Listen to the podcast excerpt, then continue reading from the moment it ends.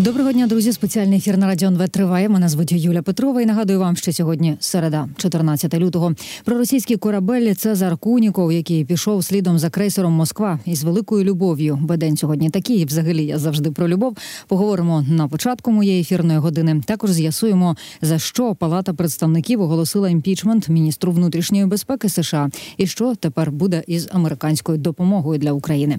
Розпочнемо зі справ військових і на прямий зв'язок зі студією виходить виходить Олександр Коваленко, військово-політичний оглядач групи інформаційний опір. Пане Олександре, добрий день, слава Україні. Героям слава доброго дня. Ви частіше до нас в ефір виходьте. Як спілкуюсь з вами, обов'язково щось суперприємне в цьому житті трапляється. Зараз про великий десантний корабель Чорноморського флоту Російської Федерації. Цезар Куніков. Поговоримо. Відомо, що дрони ГУР атакували його в Криму, і все немає більше в росіян. Цезаря Кунікова пішов на дно в українському генштабі. Знищення корабля також підтвердили. Що вам відомо про цю операцію? Мені нічого не відомо про цю операцію.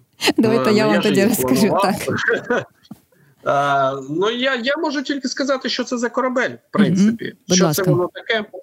А, Бо це все ж таки великий десантний корабель проекту 775, і це найцікавіший а, проект з усіх, тому що це ну така собі робоча конячка на сьогодні військово-десантних кораблів на Росії.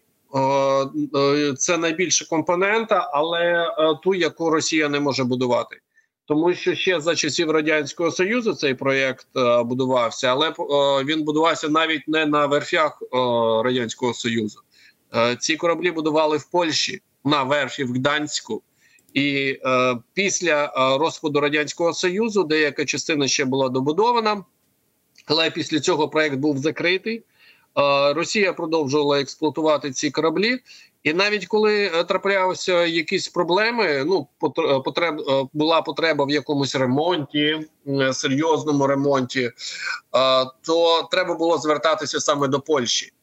Тому саме з 2022 року Росія, коли отримує якісь пошкодження, наприклад, або є потреби ремонтні потреби цих кораблів вона її не отримує цю допомогу, бо Польща відмовляє. А якщо знищується цей корабель, то Росія не може його будувати. Це безумовно втрата, яку неможливо компенсувати, тому вона і через це вона настільки важка.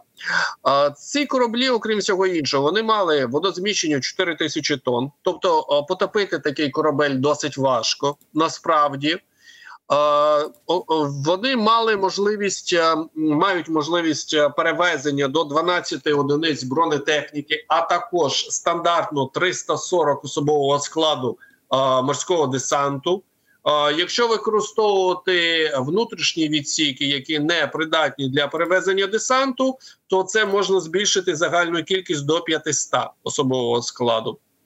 І Е, ці кораблі вони повинні були в 2022 році е, бути основним елементом для десантування в Одеській області. Саме е, ці кораблі ВДК проекту 775 це був основний проривний елемент для висадження десанту багатотисячного десанту. На узбережжі Одеси та Одеської області вони це не змогли реалізувати. Вони втратили декілька таких кораблів. І ще у 2022 році в Бердянську Цезар Куніков він отримав попередження. Коли в Бердянську було знищено ВДК Саратов і два кораблі проекту 770, 70, 775 Вони отримали пошкодження. Серед них і Цезар Куніков. Ще тоді було зрозуміло, що тобі треба валити з Чорного моря. Але російське командування мало зовсім інші плани. Ну і ось до чого ці плани призвели. Останнім часом цей корабель займався тим, що він забезпечував логістику між материковою частиною Російської е, Федерації, а також тимчасово окупованими територіями півдня безпосередньо півострова Крим. Ви вже згадали березень 22-го року. Тоді росіяни відправили Цезара Кунікова на ремонт. Ну от поремонтували символічно, що непотопляємий корабль виявився дуже навіть потопляємим. А скільки е, ще таких е, є в Російської Федерації? Це можна порахувати? Ну, якщо чесно, я поки що не рахував, але з кожним днем їх стає все менше і менше, особливо в Чорному морі. Ну і також є інформація від головного управління розвідки про те, що потопили цей корабель дронами е, Магура українськими дронами. А які ще можливості теоретично, поки що про які ще можливості теоретично, поки що можемо говорити від цих українських дронів? Ну, умовно кажучи, скажу так. Е, це ми зараз бачили, як відбулося відбувся цей інцидент неподалік від Алубки. Я не здивуюся, якщо щось таке відбудеться найближчим часом десь поблизу від Новоросійська. Клас, чому б ні? Будемо чекати. Будемо чекати на такі втішні повідомлення. Я ще раз е, скажу: ви виходьте до нас частіше в ефір, пане Олександре. Ось можливо, наступну нашу зустріч ми якраз і будемо обговорювати отакі а, свіжі події під новоросійськом. Ми пам'ятаємо, що там є а, велик, великий порт і велика база Чорноморського флоту Російської Федерації. А, добре, давайте поговоримо про ситуацію на фронті. Вона насправді складна, так каже головнокомандувач Олександр Сирський. А, також каже, що Україна перейшла від наступальних дій до ведення оборонної операції. Каже, що росіяни нині наступають фактично по всій лінії фронту. Це в інтерв'ю ЗДФ напередодні призначення головнокомандувача він давав. Скажіть, будь ласка, оце від наступу до оборони чи надовго? Які ваші прогнози? Яких головних цілей дотримуються тепер українські воїни? Для нас на сьогодні дійсно ну це не дивно. Основна тактика ведення бойових дій по всій лінії боєзіткнення – це оборона. Ми знаходимося в обороні. Е, чому? Пояснювати, я думаю, навіть не треба, тому що дехто на капітолійських холмах зав'яз в своєму політичному шопіто. І через це ми не маємо достатньої кількості забезпечення матеріально-технічним Е, устаткуванням там інструментарієм для того, щоб вести не те, щоб успішні наступальні контрнаступальні дії, а для того, щоб навіть вести успішну оборону. Нам не вистачає ресурсу, це правда. Коли не вистачає ресурсу, все повинно бути сконцентровано саме на обороні. І такі саме така тактика, на мій погляд, вона буде продовжуватись е, до кінця першого півріччя 2024 року. Можливо, щось зміниться в другому півріччі 2024, але скоріш за все, ані аніж так. Угу. Ну щодо е, американської допомоги, я слухачів наших поінформую. Ви вже напевно чули в новинах, е, що спікер Палати представників е, Майк Джонсон хоче особисто зустрітися із Байденом, е, перш ніж продовжити роботу над проектом із фінансування для України та Ізраїлю. Знаємо, що там певні кроки вперед вже зроблені, але дійсно дуже дуже затягують зараз час республіканці. А що ж, інститут вивчення війни американський до речі пише про те, що росіяни зараз намагаються відновити маневрову війну і прорвати оборону збройних сил України, але поки ці спроби марні завдяки західній зброї. А оця маневрова війна, поясніть, будь ласка, її ще згадують у зв'язку із радянською теорією глибокого бою. Що вона на фронті означає, і чи могли б таку тактику використовувати і українські сили за яких умов? В принципі, на сьогодні ми переважно, якщо ми говоримо про наші е, наші потреби, ми орієнтуємось саме на оборонних ем, е, діях. Але якщо говоримо про маневрену війну, то її основний аспект, акцент робиться на застосуванні механізованих підрозділів тобто з'єднань, які дозволяють досить швидко маневрувати, при цьому які мають відповідний рівень середньої легкоброньованої техніки по штатної комплектації. Для е, такою від'ємною властивістю для цієї війни є постійні системні штурмові атакуючі дії не в прямому бою, а шляхом е, постійних таких е, хвиль, хвилеподібних е, наступальних дій, е, атак е, е, в напрямках, щоб тиснути найбільш таких вразливих місцях. Вони ці дії. Вони не є постійними на якійсь локації, вони можуть змінювати постійно цю о, локаційність і ці хвилі ми можемо спостерігати на різних е ділянках лінії боєзіткнення, між якими навіть можуть бути не десятки, а сотні кілометрів. А, Тобто росіяни зараз намагаються таким чином в першу чергу розсередити нашу увагу, і ми це бачимо. Вони одночасно намагаються наступати не тільки зараз в районі Авдіївки і тиснути на Авдіївку. Вони намагаються це робити в районі Новомихайлівки, тобто південніше від е, захопленої Мар'їнки. Вони намагаються це робити в районі е, Куп'янська, тобто і в районі Бахмуту. І все це дійсно між собою розподілені на досить великій відстані ділянки, а на кожній з яких вони створюють ось такі загрозливі е, е, загрозливі ситуації, яким треба протидіяти силам оборони України. Вони намагаються максимально розсередити наш ресурс в умовах, коли в нас цей ресурс насправді обмежений, не тільки людський, але й механізований. І щодо боєприпасів, боєкомплекту, також артилерія не всюди може е, протидіяти таким загрозам е, пропорційно. Е, що ж, дійсно найактивніші зараз бої ведуться на Мар'їнському, Авдіївському, а також Куп'янському напряму е, напрямках. Ось вранці генштаб про це звітував. Ну а напередодні ми дізналися, що з Авдіївки вивели деякі підрозділи 110-ї окремої механізованої бригади для відпочинку та ротації. Це вперше за два роки, якщо я не помиляюся, і заявляв про це начальник служби зв'язків із громадськістю бригади. Скажіть, як розцінювати цей крок? Як це може позначитися на ситуації під Авдіївкою і в самому місті? Я думаю, що наше командування воно дуже добре розуміє, яка ситуація зараз знаходиться е, під Авдіївкою, і яким підрозділам потрібно, щоб е, було реалізовано ротацію. Складна ситуація, це правда. Складна ситуація, тому що ну, по-перше, росіяни продовжують тиснути їх обмежено їх обмежено строками, які були встановлені вищим керівництвом військово-політичним командуванням. Це перший момент, е, тому щоб не позбутися своїх регалій, називаємо це так, і щоб не відправитись в Сирію на те, щоб останні е, роки свого е, керівництва командувати займатися командуванням парадів, організацією парадів вони будуть тиснути максимально, не нехтуючи взагалі людськими життями своїх власних підрозділів. Але це ми вже давно бачили ось такі приклади. Окрім всього іншого, біля Авдіївки зараз досить серйозна концентрація сил та засобів росіян. І взагалі вони навіть не дивлячись на те, що зайшли в саме місто і розпочали зараз міські бої. А вони е, лані.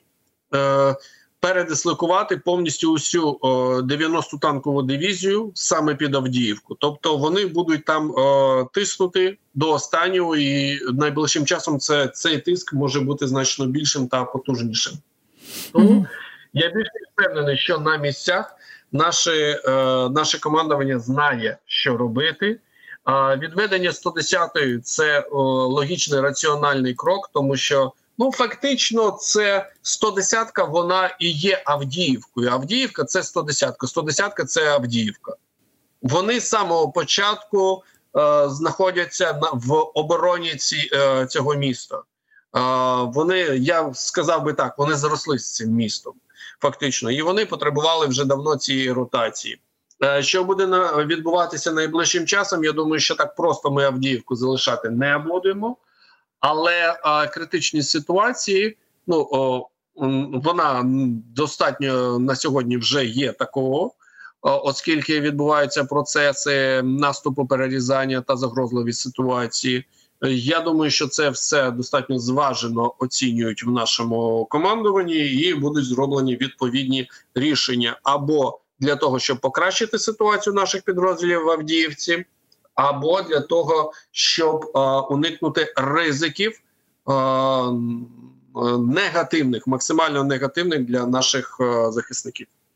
Ну і слухачам я нашим знову таки нагадаю, що Олександр Сирський, головнокомандувач збройних сил України, разом із міністром оборони Рустемом Умєровим відвідали військові частини, які тримають оборону на Авдіївському та Куп'янському напрямках. І Я теж думаю, що це такий позитивний ефект справить на українських воїнів. З вами ще хочу поговорити про лівобережжя Херсонщини. Дуже обережно, звісно. Річ у тім, що у DeepState повідомили, що там українські військові розширили сіру зону. Морські піхотинці встановили державний прапор України на водонапірній вежі у селі Кринки. Так здається, правильно наголос. Ми часто говоримо про цей населений пункт в нашому ефірі. Скажіть, що там відбувається зараз, і що про лівобережжя Херсонщини розуміємо на загал.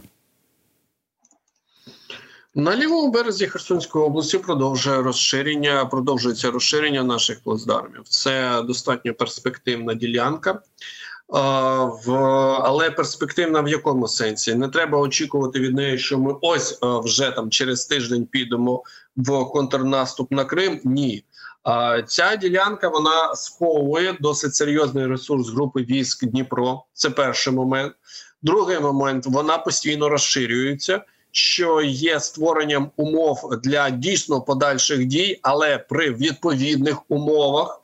Е, від е, які залежать, наприклад, від постачання тих ж самих інструментарів від наших міжнародних партнерів, і найголовніше, е, на жаль, Херсон залишається під постійним обстрілом терористичними ударами з боку російських окупантів, але інша частина правого берега вона стала менш страждати від цих ударів, і розширення нашого плацдарму це також ознака цього ефекту.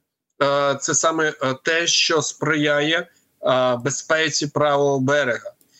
В подальшому я більш ніж впевнений, що ці ділянки вони будуть відповідно використані нашим командуванням для реалізації ну більш вже ефективних та е, просувань в питаннях звільнення території. Поки що знову ж таки не треба. М якось е, пришвидшувати події, особливо з урахуванням того, що для росіян вони також дуже добре розуміють розширення якої ділянки, якої локації, в якому місті воно є критичним, в якому для них воно є більш-менш, ну скажімо так, ну це ми можемо ще витримати, але протидіяти та блокувати їх. Вони не ніяк не можуть, як ми бачимо, не дивлячись на те, що на лівому берегу а нашим Е, військовим, які діють переважно виключно піхотною компонентою, протидіє контингент майже в 200 разів більший, і вони нічого з ними не можуть зробити. Тобто, та той самий приклад, коли 300 спартанців вони смалять десь а, в куті собі нервово і дивляться з заздрістю на те, що роблять наші морпіхи, і не тільки морпіхи, а саме на лівому березі. Що ж, супер, будемо тримати кулачки за наших за українських воїнів. І Дуже насправді дякуємо, що вони отак от е, тримаються, дуже тримаються. Підтримуємо їх також тут в тилу, як можемо. І ще про сполучені штати і про допомогу від них ми трохи встигли поговорити під час нашої розмови. Хочу ще е, про Європу. Служба зовнішньої розвідки Естонії оприлюднила заяву про те, що Росія готується до військового зіткнення з країнами заходу упродовж наступного е, наступних 10 років. Єдиним шляхом запобігання цьому сценарію кажуть, е, це є нарощування збройних сил у державах Європи. Що собі думають про нарощування зброї в Європі? Що собі думають про допомогу Україні? Ми пам'ятаємо, що цікаві зустрічі відбулися е, минулого тижня. Наприклад, Шольц, е, канцлер Німеччини, зустрівся із Джо Байденом, президентом Сполучених Штатів. Ми пам'ятаємо про Мюнхенську безпекову конференцію. Від неї будемо чекати якихось свіжих нестандартних рішень. Розкажіть. Ну я скажу так: нарощування зброї, в принципі, це непогано для країн Європи. Е, Дійсно, це непогано. Але є нюанс. Е, безпека Європи е, в найближчі 10 років залежить від того, наскільки саме Сили оборони України виснажать та зневелюють потенціал Росії по здійсненню якихось реваншистських агресивних експансивних дій.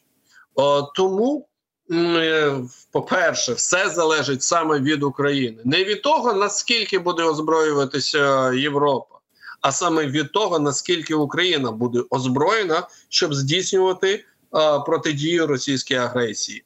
І е, допомога від наших міжнародних партнерів вона залишається у цьому питанні дуже важливою. Е, зустрічі щодо е, підсилення України, у тому числі в форматі Рамштайн, вони є дуже важливими, особливо зараз, е, коли ми вже спостерігаємо котрий місяць в поспіль за тим, що піто, яке відбувається в Конгресі США. В першу чергу організаторами цього шопіту є представники республіканської партії, але ми повинні якось адаптуватися до цього. Ми повинні якось діяти в таких умовах, і це є невід'ємною частиною нашої оборонної стратегії. Тому наші в принципі взаємодії з партнерами з Європи навіть у цих питаннях вони озброюються. Окей, добре, але їх озброєння повинно бути синхронізовано також із нашим озброєнням, оскільки це ну фактично невід'ємні між собою на сьогодні елементи захисту навіть і Європи від російської агресії. Пане Олександре, я вже не раз питала і у вас, напевно, в ефірі, але тим не менше, на жаль, е, це питання залишається актуальним. Скажіть, будь ласка, чи варто нам готуватися зараз до того, що ми не отримаємо допомогу від Сполучених Штатів? Що буде тоді, і чи готова Європа підставити своє плече і замістити, так би мовити, оту військову допомогу від США на власну? На жаль, Європа не має того ресурсу, який є у США. Це треба Європа. Вона буде е, намагатися це зробити. Це безумовно, але все ж таки вона не має того повноцінного ресурсу, який є в США по військово-промисловому комплексу, по виробництву техніки, озброєння, боєприпасів та навіть складських запасів е, на складах та центрах збереження. Тому Європа буде намагатися, але повноцінно США не замінить. Все залежить від того, яка буде ситуація безпосередньо в Вашингтоні найближчим часом. А слухайте, така цікава історія зараз розглядається про те, щоб країни Європи купували зброю в Сполучених Штатів і потім передавали її Україні. А таке взагалі можливо?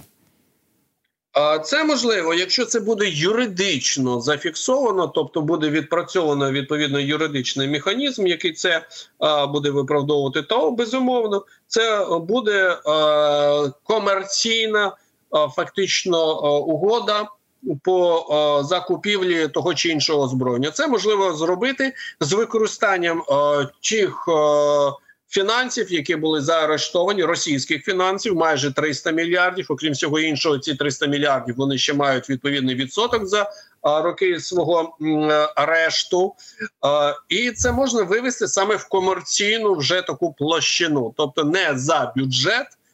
США, щоб це реалізовувалось, бо під бюджет потрібен відповідний законопроект, щоб це були комерційні угоди. Тому так цілком можливо. Супер, супер. Дуже вам дякую за коментарі. Дякую, що ви вийшли на прямий зв'язок зі студією. Олександр Коваленко, військово-політичний оглядач групи інформаційний опір, говорив зі мною. Ось друзі, з'явилася свіжа інформація, яка стосується допомоги України від Сполучених Штатів. А зокрема про те, що група сенаторів від республіканської партії говорила із Дональдом Трампом про його пропозицію надавати фінансування Україні у вигляді кредиту. Ви пам'ятаєте, нещодавно Трамп про це заявив. А навіщо ми їм просто так даємо гроші? Ним, тобто нам, українцям, а давайте їх кредитувати, а давайте кредити надавати.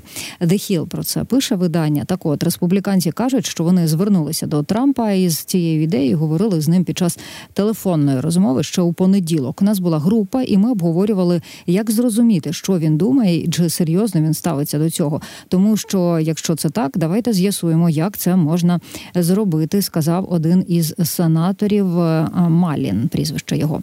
І от саме за його словами, це була насправді чудова розмова. Цитата. А інший сенатор Кевін Крамер сказав, що він також говорив із Трампом про цю ідею, яка за його словами набирає великого імпульсу, і на його думку не є надмірно образливою для одержувачів. Також цитата Крамер проголосував за пакет, який був прийнятий сенатом рано вранці у вівторок і містив 60 мільярдів доларів допомоги для України. Малін тоді проголосував проти. Ну і насправді студії. Далі ми будемо говорити якраз про американську допомогу для України і про інші аспекти життя Сполучених Штатів, і що нам із того українцям. Дочекайтеся, будь ласка.